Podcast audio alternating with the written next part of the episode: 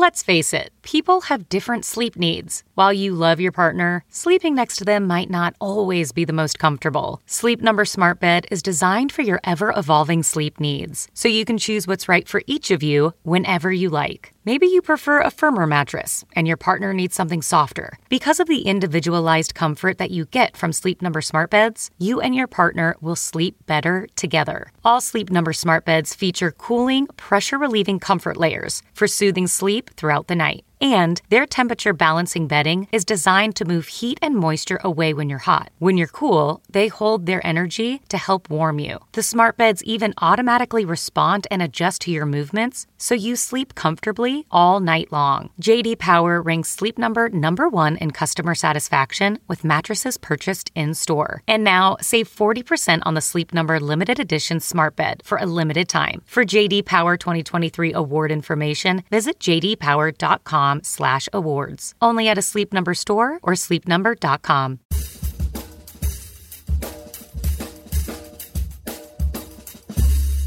I mean, come on, no one plans to get sick. And yet, here we are. My name is Matthew Zachary. I survived cancer, a stroke, and covid nineteen, and I'm still here. I also survived our broken healthcare system, and I want to help you survive it too. So let's go make healthcare suck less together, because we're all out of patience.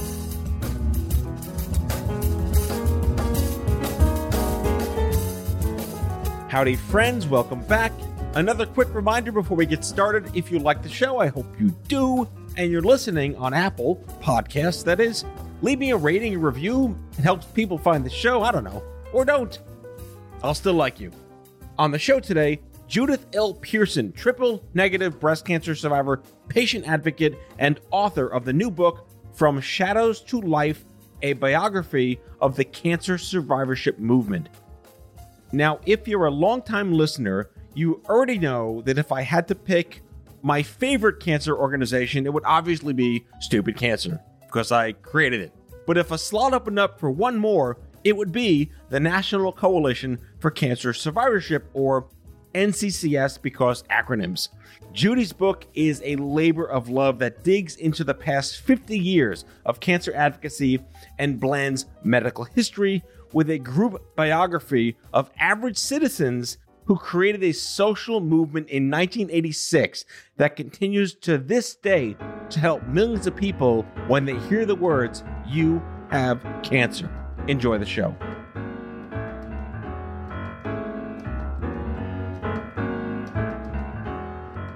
My God, the universe has some crazy karma. Judy Pearson, thanks for coming in out of patience. I love it. So we met kind of by happenstance-ishness a couple of years ago. The universe did its thing and we're back together dating. How the hell did that happen?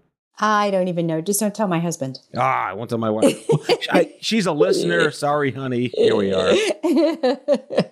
Just, yeah, I, I, I'm a big fan of, of karma and coincidence and weird things coming full circle. And, you know, it's always like the, you didn't have to have cancer to be my friend, but at the same time, we're in the same kind of like a medical swamp and yep, all this crapness and stuff. But I want to first want to start by talking about how we have six hundred sixty-two mutual LinkedIn connections, and that is fourth of all of my LinkedIn connections. So congratulations. We do? Yes. Oh my gosh, that's hilarious. I and I'm not stalking any of them, even you. Yeah, no, but we clearly get around on LinkedIn, which Absolutely. Is a good problem to have. The second yeah. was that I couldn't help but notice that Bernie Siegel gave you a phenomenal review of yep. the book, and I have a Bernie Siegel connection that I just wanted to, we can mishpach a, a minute here about the man. Um, I was given Love, Medicine and Miracles, his book from the eighties, uh, when I was sick. Wow. Because I had to make sense of this madness. And it really helped me center on the fact that, you know, miracles can be how you define them. Because, yeah, the biology helps. Getting the thing out of my head kind of helped. You know, the radiation kind of helped. And then the how the hell am I still here twenty-five years later is however you define a miracle. I actually stalked him. And I found his home phone number in Darien, Connecticut. And I called him up in like nineteen ninety-eight. And I was like, Bernie, you don't know me, but I want to know you. I feel like you're my uncle. And I'm this Jewish kid that's still trying to figure out if you're going to be living. I play piano. Brought me up to Connecticut. Gave him a piano concert at his house. Met his wife. We then took a private plane to Rochester because I got him to speak at this uh, Kid Cancer event in Rochester, and we become we became friends. So wow. The fact that, how did you get to know him first and foremost? I'm like geeking out that we both know Bernie Siegel. I actually only know him tangentially. There's a wonderful woman um, who does a podcast called Bump in the Road. And she interviewed me a month or so ago. And uh, no, it was longer than that. What am I saying here? It was longer ago than that. Time flies when you're having fun. Um, and So in, in our discussion, I mentioned him uh, as being someone that I greatly respect. And she said, well, I know him. And I said, you do? And she said, yeah. And I said, I would love to send him a galley of my book. So she connected us, and he, he sends his emails all in lowercase letters, which I Very find- Very E E. Cummings of him. Very cute. Yep. And, um, and he says, I'm just Bernie. I'm not Doctor Siegel. Cause I started out with Doctor Siegel, blah, blah, blah, blah. So anyway, he said, I'm happy to. I was like, wow, that is so cool. I thought just like the lesser known authors like me, uh, are happy to do jacket blurbs. I didn't know like the big guys were as well. Right. So I, I was really thrilled that he did that. Yeah, he's an amazing guy. He kind of helped center me in my path in the nineties. I mean, I talk about, you heard me talk about this, that I had no peer support. I had no real mentorship. There really was nothing in the nineteen nineties. We're going to get to that with the history of the book. But I was, you know, that guy in the nineties and his twenties with nothing. And then along came Bernie. And I found a sense of handrail and guardrail and how to, how to figure out what the hell this all was. I just wanted to start our chat with that because it's too karmic to see Bernie yep. Siegel, you know, at, at the on the head of the book. Um, I love it. Uh, I was reading your bio, and I love the uh, the part where you said that you grew up uh, kind of like the Shel Silverstein tree that you used to write under. And I pictured, you know, Forrest Gump and Jenny on that branch, you know, just, you know, talking to each other overlooking the lake. Talk about your origins as a writer and that the tree. Well, I actually was not under it. I was also in the tree, although Forrest and Jenny weren't there yet. But I, um, you know, I was a teenager. Um, I'm older than you are. So it was a time of, of much social unrest in the country uh, that I was a teenager. So I would sit up in that tree and write poems and songs and short stories about the end of life, which I was sure was coming. And I, I actually kept that notebook. My children, also now grown, think that it's hilarious. But that that's really where I started. I loved writing all my life. Yeah, I mean, some people are just born with it, and it's such a great coping mechanism. I mean, we we my parents talk about, you know, they're in their seventies now, but they talk about how the Cuban Missile Crisis like was the end of the world, which it really yep. kind of was with the duck and oh, cover yeah. and the crazy shelter drills. So by comparison to today, you know, in global thermonuclear war in the eighties, was a really big deal, and they they took to writing, and it was the best way to express themselves when you couldn't control any of the madness. What I find most interesting is you actually went to school for what you love to do, and you're still doing what you went to school for. Very, very rare. That well, and my my journey, you know, is winding. Um, so I didn't start out as a writer, but when I finally got to it, everything happens in its own time. So another part of karma. So, you know, when I when it finally arrived on my doorstep, I, I just I can't wait to get to my office every morning and start writing. In fact, this is a really difficult time for me because I'm in in this weird spot between promoting uh, a book and then wanting to start a new one. But the promoting the book part seems to be taking more time than the actual starting of the new book. I suppose a good problem to have when you're just trying to be so prolific every single day. Yes, yes. So I like to say we're all born of our condition and no one asks to enter a shit happens store. But, you know, you went ahead and said, ah, oh, good old breast cancer. How'd that happen? Let's do this. Well, and I, I just wrote this in something today. It, breast cancer came at the worst time, but does cancer ever come at a good time? You know, it, it's not exactly something you put on your calendar. So I was a newlywed, um, having found the love of my life after two not so great ones. And uh, as a mom, of course, worried about my kids. My youngest son just couldn't seem to find the love of his life. My oldest son was about to deploy to Afghanistan. And then I found this, this curious lump in my cleavage um, two months after a clean mammogram. And so I asked my husband to feel it, because men will feel your boobs if you ask them to. And he said, oh my gosh, that's new. And I mean, Matt, it's like this thing popped up overnight. And after the surgery, um, the surgeon, my mastectomy, the surgeon said that there were uh, a number of tumors in my breast that hadn't been seen Uh, on mammography, and that if I had been forced to wait until they had been palpable, it would have spread greatly. And actually, my mom's sister died of the same kind of breast cancer I did after it metastasized. And so I just thought, wow, okay, so I've lived, obviously for a reason. Now I just need to figure out what that is and get to doing it. So just to let the listeners know, you had triple negative breast cancer, and right. That's a subset of the larger circus tent of breast cancer. The running joke that we've always had, and we can say cancer jokes because we're cancer people, was that, you know, women find out they're triple negative and they're like, well, that's great. Triple negative. Man, I got the jackpot breast cancer. No, it, it's not like that. So what's really it, the deal no. with that? No, it's way worse. So triple negative is diagnosed in about fifteen percent, one five percent of breast cancer diagnoses, and it typically affects women of color, younger women, and women of Ashkenazi Jewish descent.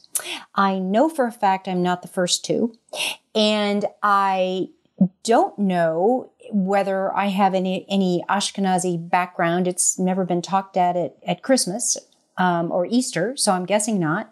And um, my aunt, having died of the same thing, uh, I also had uh, genetic testing. I do not have any of the B R C A mutations, nor any of the other mutations for that matter. So it's just one of these weird things that, that these middle-aged white ladies got, my aunt and me. I mean, we talked about, and you hinted at the fact that, you know, there's no good time for cancer, and having worked in adolescent and young adult cancer for fifteen years, it's, you know, it's it's not better or worse. It's just very, very different. Newly married, yeah. Not a great time. You know, no. Getting out of college, probably a different kind of not a great time than being in your seventies on Medicare. It still sucks, but it sucks differently. How did that affect your immediate future as a young woman newly married? Well, my, um, I was not seventy, but I wasn't young either. I was fifty-seven. And so I said to my husband, you know, this is not what you signed up for. You should leave. Um, I could die. I probably will die. And at the very best, I'm going to be disfigured. And, um, you know, all those frightening things that go through your head. Plus, do not look up pictures on the internet, which was the first thing I did. Bad, bad, bad Judy. And my husband said, this is exactly what I signed up for. I'm not going anywhere. And he has since told me, Matt, I mean, he is the sweetest man in the world. I can't wait for you guys to meet. Um, but he said to me that the Judy he knew before cancer, she was really something. He really fell in love with that woman. But the Judy after cancer is so much more and so much just has such a different outlook on life. And I've always been a sunny person, but man, every day is sweet. I mean, we're going to talk about cancer survivorship. The word itself has lots of syllables, but to the extent that caregiving and family, you know, it's a disease of more than just the person that has it biologically. Your husband stuck by you. He's still here. And to that extent, success story through all sorts of crazy trauma, right? That's exactly right. And I have to tell you, there, there's a horrible statistic that men leave women seven times more often than the other way around in the face of a catastrophic illness. And I, I was married to a guy who probably would have left me before this guy, before this last, last husband. And and so, yeah, I, I felt like I'd really hit the jackpot. Yeah, there are way too many stories in the Naked City of that actually happening. I mean, yeah. one, one might want to assume that things weren't so fabulous before the cancer diagnosis, and that was the trigger. But I've heard so many times and have so many friends who were single and then got married or were in treatment and met somebody, the out clause. is like this, oh, you can leave anytime you want. Like, you don't need to bear this burden. And that's a real thing. That is, how can yeah. you navigate this and keep your game on, whatever that means to you in your cancer situation, when all these other practical factors are affecting everything. And that goes back to survivorship. Yep. Yep. That's exactly right. So I wanted to briefly talk before we cut to the next segment about your nonprofit organization, because, again, we're born of our condition. We want to help make things suck a little less for the next us. So talk to us about A Second Act. So I am a storyteller by profession, and after I just couldn't find the next great story. I write biographies. I couldn't find the next story to write, but I started meeting amazing people doing these wonderful things in their survivorship. They were giving back to the greater good. And I had done some research pre-cancer for an article, a, a magazine article, about the health benefits of volunteering. And I put those two things together and thought, wow, there is healing in helping. And so I started this organization to support and celebrate women survivors who are doing just that. They're giving back to the greater good. And the reason that we're women-centric is not because we don't care about our male counterparts, but that often when you get in a room of mixed genders, it's really hard to talk about the nitty-gritty of survivorship.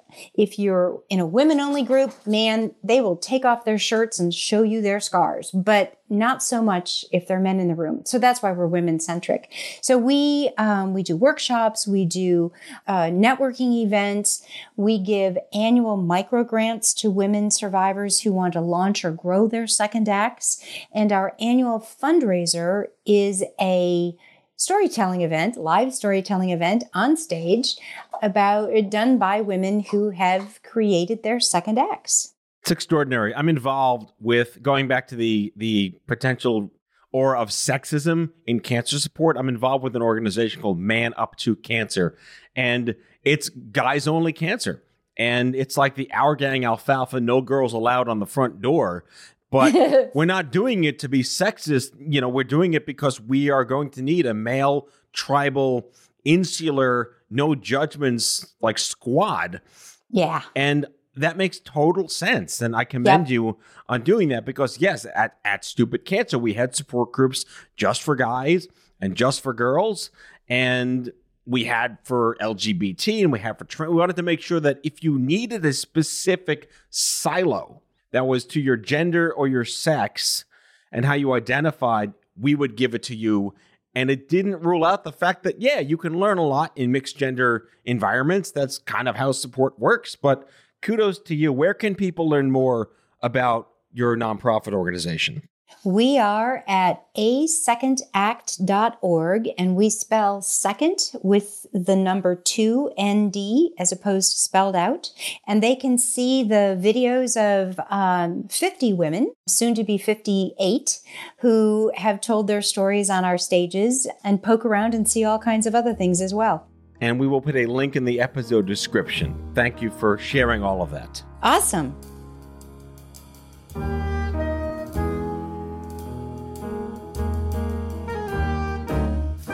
Back with our guest after the break.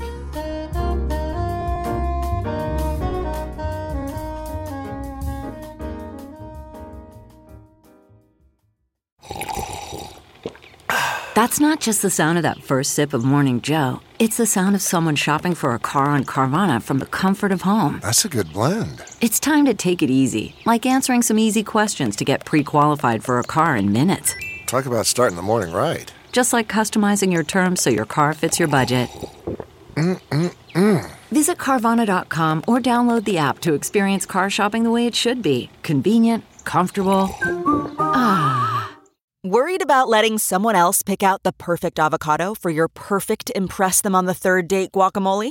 Well, good thing Instacart shoppers are as picky as you are. They find ripe avocados like it's their guac on the line. They are milk expiration date detectives. They bag eggs like the twelve precious pieces of cargo they are. So let Instacart shoppers overthink your groceries so that you can overthink what you'll wear on that third date. Download the Instacart app today to get free delivery on your first three orders, while supplies last. Minimum ten dollars per order. Additional terms apply. The comfort of your favorite seat is now your comfy car selling command center, thanks to Carvana. It doesn't get any better than this. Your favorite seat's the best spot in the house. Make it even better by entering your license plate or V I N and getting a real offer in minutes. There really is no place like home. And speaking of home, Carvana will pick up your car from yours after you finalize your offer. Visit Carvana dot com or download the app and sell your car from your comfy place.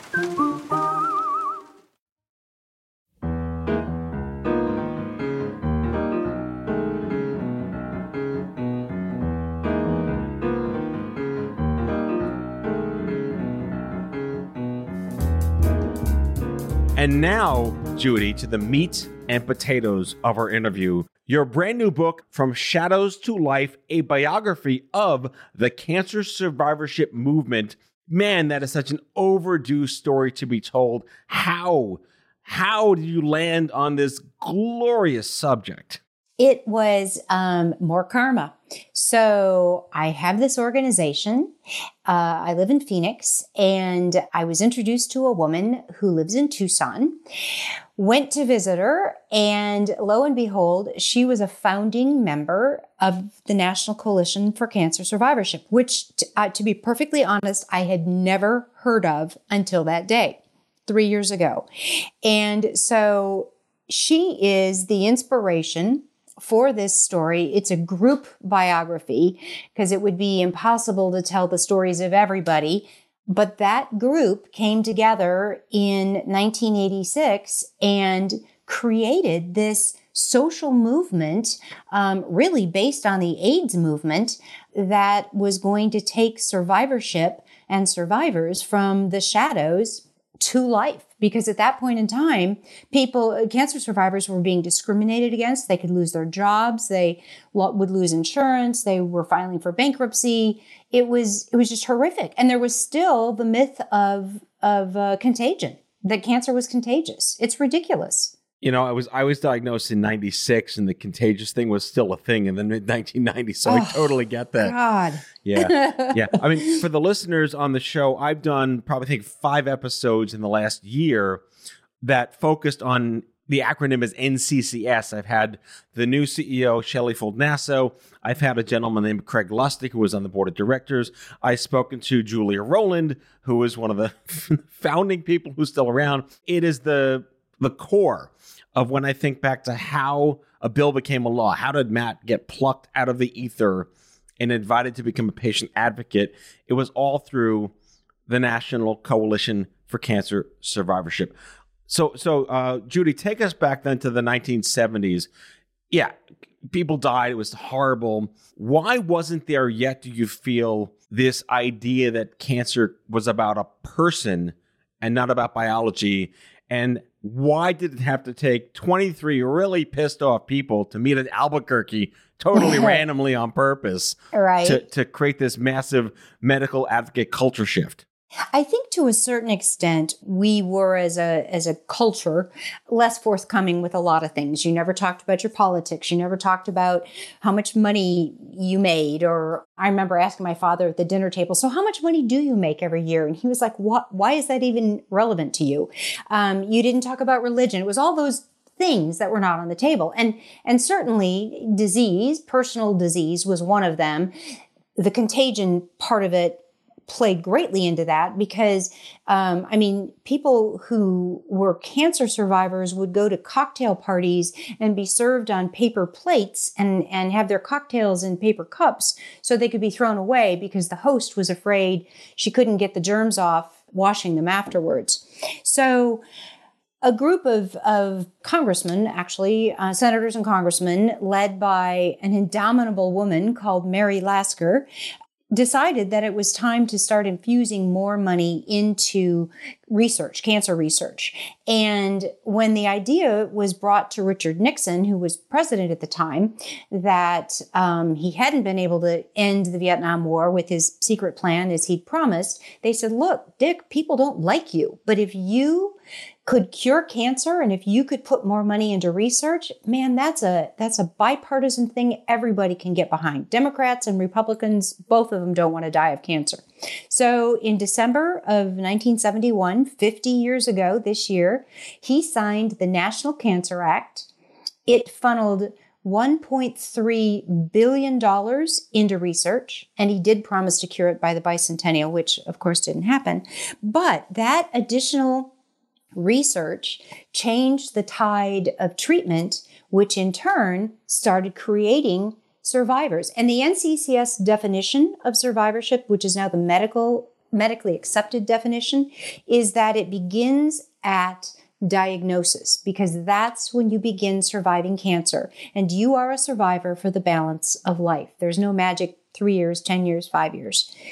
And so you're right. So all this money, all these survivors, they're still in the shadows. And so, yeah, Albuquerque is not exactly a healthcare mecca. No offense, it's a beautiful city, but how random that they should meet there. But for um, one of the two main instigators, Catherine Logan, lived in Albuquerque. And the other instigator, her partner in crime, Doctor Fitzhugh Mullen, loaned her his Rolodex address book to find all these other people to gather in Albuquerque.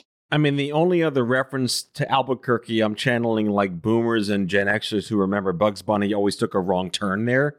But outside of that, yeah, I'll give it more credit than credit is due that this was where it all really began. I do want to take a twist because the word survivorship lived on. It was, I mean, the reason they liked the word was because there really wasn't one except victim before then. Yes. So let's get rid of that. But victim's still kind of around, and it's fun to shame people that we don't say that anymore. We say this now, but it's not like cancel culture. It's just a shitty word to use, period. Right. But right. In the vein of progress, I was told that I would not be a cancer survivor until I hit a five-year mark. And that was in nineteen ninety-six, ten years after N C C S. So as much as I'd like to believe that this was supposed to be the new narrative, the new policy, the new best practice, I don't feel it really trickled into society for a very long time because the perception was, you're probably going to die anyway, so why would I want to be a survivor until I'm kind of Uh, statistically out of the woods? How do you feel about that?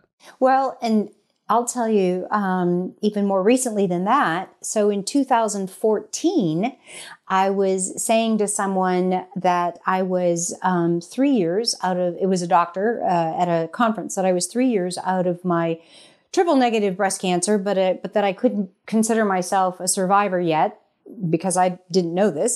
And she corrected me and said, well, actually, you are a survivor, because three years is the benchmark for triple negative. So that was in two thousand fourteen. So, you know, I, I don't know. I think, I think that we have a hard time with words, and words are important. And um, some of the people that I interviewed for this book said, you know, we didn't really expect the term survivor would stick when we came up with it in nineteen eighty-six, but we desperately wanted something that wasn't victim. And victim, and in fact, uh, a lot of my color, I the I write narrative nonfiction. So I pull the reader in to the story following the person, or in this case, the people that I'm talking about. So I was able to access, through a subscription, a lot of newspaper articles written at these various times of the book. And even in articles where the wonderful Ellen Stovall is quoted, um, the headline was always cancer victim having victims having an assembly, cancer victims having a march. And she would get so exasperated, according to people who worked with her, at this term. It's just, it's stupid. No one wants to be a victim. The other thing I find really interesting, so if you have a heart attack, you're not a cardiac victim. If you have diabetes, you're not a diabetic victim. Why, why is it stuck on cancer? Have you ever thought of that? I mean, I think it makes sense in the context of, and this is just my forty-seven-year-old Gen Xer assuming these things, that, you know, uh, abuse in the priesthood and rape, you know, is it okay? Is that a, an acceptable way to talk about victimhood? But it's still puts the burden on the person who was affected implicitly. I, again, words are, I'm a big fan of your metaphor of choice is how you can determine what you want. And man, there's a lot of those. There's Thriver. I've heard Sir Thriver. I've heard Warrior. I've heard Champion. I've heard all these terms. And you know what? Godspeed. Pick your metaphor and live your life. And that's perfectly fine. That's right. I wanted to pivot to one of the lesser known but most important events of the nineteen nineties in advocacy, because it was this flummoxing of channeling energy. And this was around the post-AIDS movement. And as the breast cancer voices were getting really rallied up and they were doing sit-ins and die-ins. And then in nineteen ninety-eight, the March on Washington, two hundred thousand people descended upon for all the right reasons, not the shit reasons that we're going to be considering because it's twenty twenty-one, all the right reasons. What was your take on when you heard that story, seeing how you just kind of entered the N C C S universe only recently? So I'm extremely visual. Um, when I, I, I need to have vision in my head when I write, because then I want to be able to, as I said, best draw the reader in and give the best description. So I did uh, a considerable amount of research in Washington, D C anyway, at the archives and the National Library of Medicine and at N C C S. But I went to the National Mall and I stood there because I knew exactly where the march, where there, the area began and where it ended. It was like, I don't know, six, eight blocks, something like that. And I stood in the middle on a sunny day um, in early November and looked around me thinking, oh my God, it was shoulder to shoulder people on that day. It was miraculous. And I always tell people, it's funny you talked about Forrest Gump and Jenny. Picture that scene where he's talking about Vietnam and the mic has gone off and then it comes back on and he says his name and she jumps into the reflecting pool. If, if you just turned around, that's where the march took place. But it, picture that kind of humanity crushed together. That's what this march looked like. And they, by their own admission, um, the, some of the uh, other organizers who I interviewed, they had no clue what they were doing. They were, one of them, in fact, this is kind of a spoiler from the book, but it's hilarious. Um, Betty Clark, the wonderful Betty Clark and Ellen went to a meeting with uh, the National Park Service. And the woman they met with said, well, you're going to need a Jumbotron, and there's only five in the country, so you need to you need to reserve one now. And they got outside, and Betsy looked at Ellen and said, what's a Jumbotron? I mean, yes. That's if they didn't know what they were doing. And they, and not only two hundred thousand people in D C, but concurrent marches going on at state capitals across the country. The Michigan-Michigan State football game at halftime, Michigan State's my alma mater, broadcast what was going on both in Washington, D C and in Lansing, the capital of Michigan.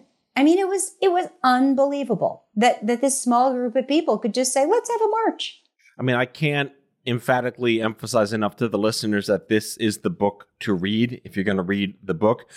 So just wrapping up, I one more question, and this is kind of a loaded question, but like you start to look at, you know, we used to just kind of die, and that was really shitty. And today we kind of live, which is better, and people still kind of die. But this idea of living with cancer, chronic conditions, and metastatic disease, better than the alternative. But from the perspective of cancer survivorship as a now narrative term in standards and practices and guidelines, what is the next decade? What are we still lagging behind on in terms of survivorship? I think absolutely the biggest thing is the need for survivorship care plans. And I'll bet a whole bunch of your listeners have no idea what that is. We have been talking about survivorship care plans for two decades. It's it's supposed to be some kind of a document that follows you after you're done, well, after you're done with your acute treatment. So if you have metastatic disease, if you have all the other issues that go on in survivorship, these would all be a part of this document, along with all the drugs you ever took, so that when something arises, a doctor can say, oh, I see you had cisplatin. That causes joint damage. Let's do this. It's it's a brilliant idea. It was um, tossed about um, when Lost in Transition came out, which was acknowledging that the medical community themselves weren't doing very well with survivors. But But no one knows how to manage it. Who's going to pay for it? Is it insurance paid? Is it private? You know, does the primary care physician have it? Does the patient themselves have it? The survivor themselves have it? It's just, there's absolutely no coalition around this, around what to do next. If we could do one thing besides curing every single kind of cancer that there is, that would be it, to wrap our mind around that. The book is From Shadows to Life, a biography of the cancer survivorship movement, available now on Amazon. Judy Pearson, thank you so much for coming on the program. Oh, Matt, thank you. This has been great fun. That's all for today, folks. If you like today's show, be sure to subscribe, leave a review, follow us on social, and tell all your friends to listen. Out of Patience with Matthew Zachary is a product of Offscript Media. Our executive producer is Matthew Zachary. Our senior producers are Brianna Seely, Jen Orange, and Andrew McDowell. It is mixed and edited by Brianna Seely. Our theme music is by the Mike Van Allen Quintet and by Mara. For advertising and media inquiries, email media at offscript dot com. Hit us up at contact at offscript dot com to share comments, feedback, and make recommendations. For more information, visit offscript dot com.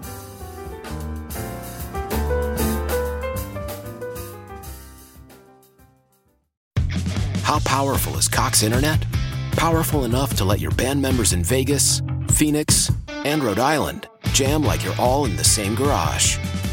Get gig speeds powered by fiber from Cox. It's Internet built for tomorrow, today. Cox, always building better. Download speeds up to one gigabit per second. Cox Internet is connected to the premises via coaxial connection. Speeds vary and are not guaranteed. Cox terms and other restrictions may apply.